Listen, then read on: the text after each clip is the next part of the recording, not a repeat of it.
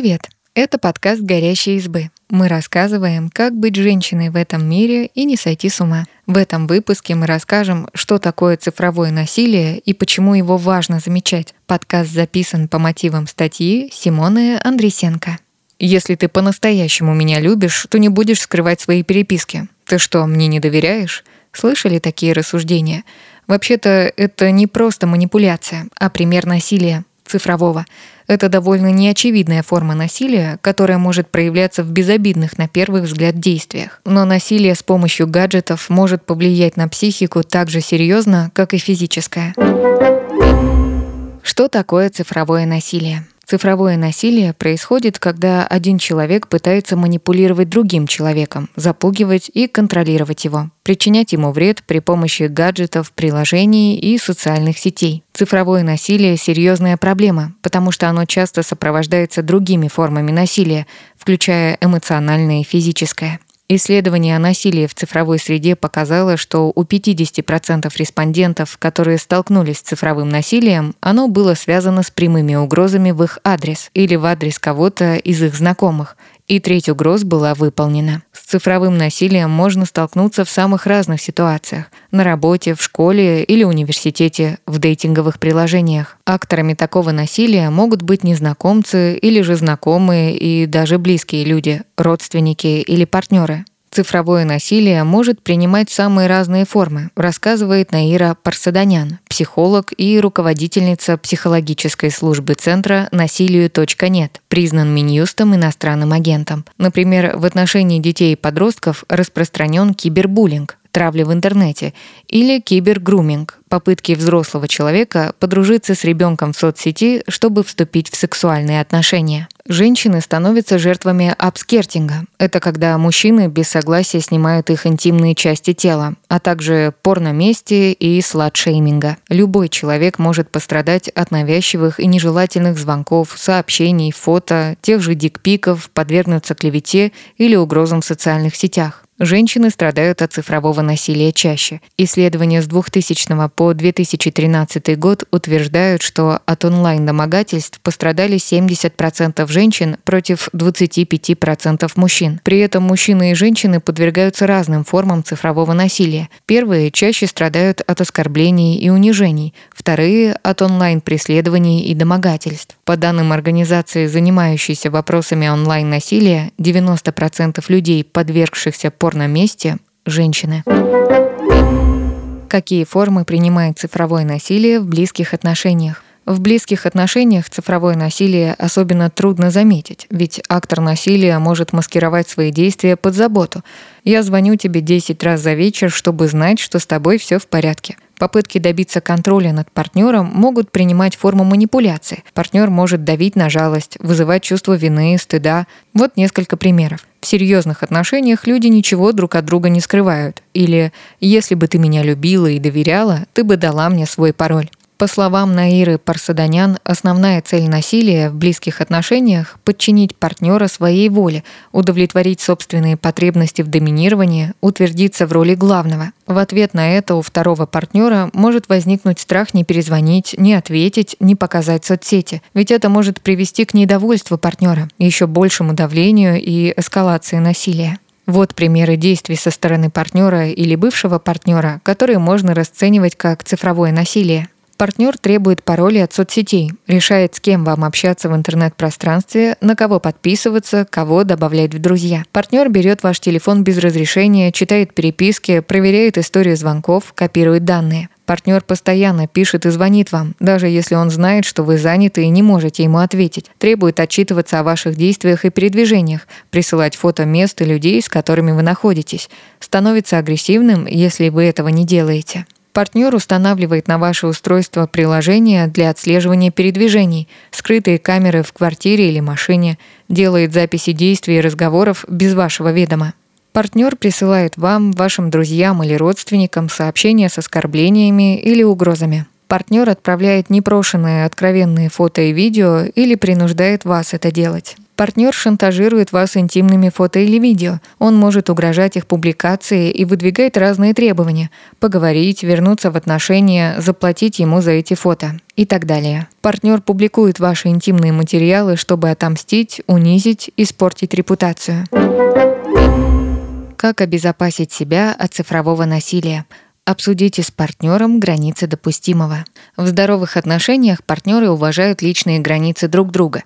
При этом у людей может быть разная потребность в общении. Кто-то хочет постоянно переписываться, кому-то достаточно созвона раз в день. Обсудите с партнером комфортный уровень коммуникации, определите действия, которые каждый из вас может или не может совершать. Например, Давай созваниваться по вечерам, но не отвлекай друг друга во время работы. Или «Я не скрываю свой пароль от телефона, но ты не можешь брать гаджет без моего ведома, а я не буду брать твой». Знайте, что вы не обязаны делать все, что требует от вас партнер. Партнер может не соглашаться с вашими правилами и говорить, что вы его не любите и не доверяете ему. Помните, что вы не должны испытывать чувство вины за то, что отстаиваете личные границы. Первую очередь вы должны думать о своей безопасности. В здоровых отношениях партнер не будет заставлять вас делать что-то, что вам совсем не нравится. Помните, что все, что попало в интернет, остается там навсегда. Перед тем, как прислать кому-то видео или фото интимного содержания, подумайте, безопасно ли это для вас. Такие файлы могут стать рычагом давления или инструментом мести, если вы с партнером решите в дальнейшем расстаться. Даже если вы доверяете своему партнеру или знаете, что он немедленно удалит эти материалы, отправлять интимные фото все равно небезопасно, потому что данные о них могут остаться в интернете. Разберитесь в настройках конфиденциальности и приватности. Для гаджетов и социальных сетей выбирайте надежный пароль, двухфакторную идентификацию, разблокировку устройств и приложений по отпечатку или Face ID. Проверьте, не стоит ли на ваших устройствах шпионских программ, которые отслеживают геолокацию. Признаками наличия сталкерского ПО могут быть резкое ухудшение производительности, изменение настроек без вашего ведома, появление незнакомых приложений, сбои в программах, которые раньше работали нормально. Что делать, если вы распознали цифровое насилие в своих отношениях? Рекомендации Наиры Парсаданян, психолога и руководительницы психологической службы Центра насилию.нет признан Минюстом иностранным агентом. Если отношения продолжаются, попробуйте сперва прояснить ситуацию в диалоге, если это возможно и безопасно. Бывает так, что происходит недоразумение. Например, человек считает, что каждый час звонить своему партнеру и интересоваться его делами правильно. Он может не подозревать, что для второго человека в паре это выглядит как попытки контроля или давления. Если станет ясно, что партнер считает происходящее нормой и стремится таким образом установить свой контроль в отношениях, то осторожно обращайтесь с информацией, которой хотите поделиться, будь это текст, голосовое сообщение или фото. Ищите помощь у родственников, друзей, специалистов по домашнему насилию. Важно делиться тем, что происходит, даже если у вас нет возможности уйти. Обратитесь к психологу, он поможет составить план безопасности. Можно проконсультироваться с юристом.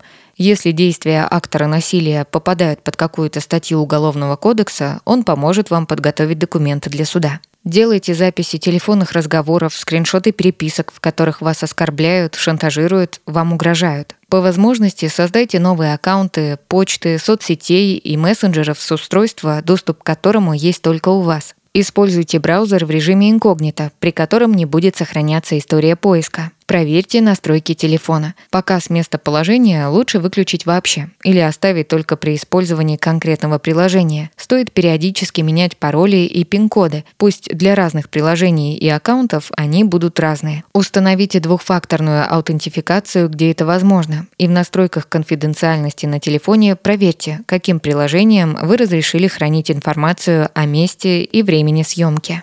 Попросите близких людей не делиться информацией о вас в соцсетях. Пусть они не публикуют фотографии с вами и не отмечают места, в которых вместе с вами бывали. Если отношения закончились и насилие прекратилось, понаблюдайте за своим ментальным здоровьем. Какие-то последствия появляются сразу, какие-то, например, симптомы ПТСР, могут возникать в течение полугода. Если вы наблюдаете изменения своего психоэмоционального состояния, постарайтесь обратиться за помощью к психологу. Если возникло подозрение о слежке, то вам может понадобиться специалист по цифровой безопасности. Стоит насторожиться, если ваш партнер или бывший партнер объявляется в том месте и в то время, о которых он никак не мог узнать, или он как будто случайно произносит слова из вашего диалога с другими людьми, невзначай спрашивает про место, которое вы обсуждали со своим собеседником. Иногда акторы насилия могут просто присылать скриншоты вашего местонахождения или переписок с другими людьми, манипулируя тем, что все о вас знают. Можно проверить машину в автомастерской на наличие отслеживающих устройств, а гаджеты отнести компьютерному мастеру. Советы по самоподдержке для пострадавших от цифрового насилия. Идентифицируйте свои чувства и мысли о произошедшем.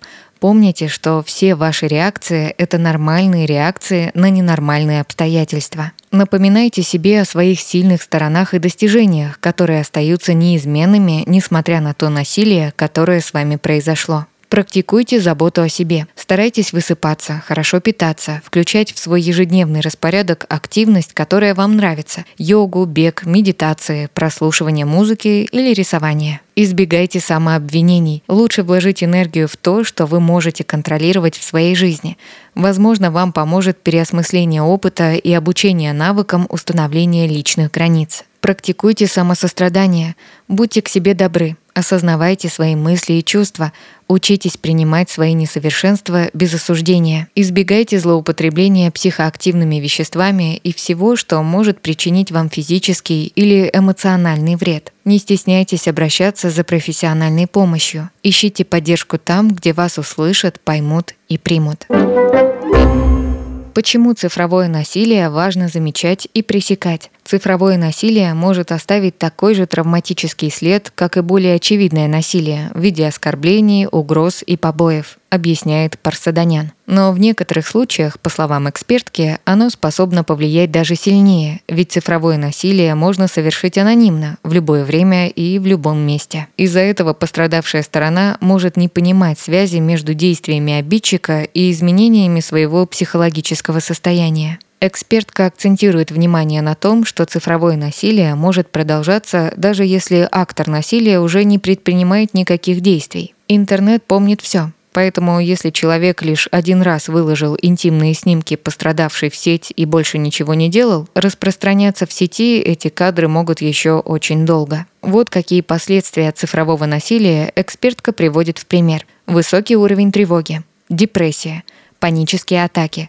проблемы с концентрацией внимания – снижение самооценки и качества жизни в целом, формирование негативного взгляда на будущее, отсутствие доверия, попытки самоизолироваться от общения с другими людьми, ощущение невозможности взять жизнь обратно под контроль, злоупотребление психоактивными веществами, появление симптомов ПТСР, то есть посттравматического стрессового расстройства.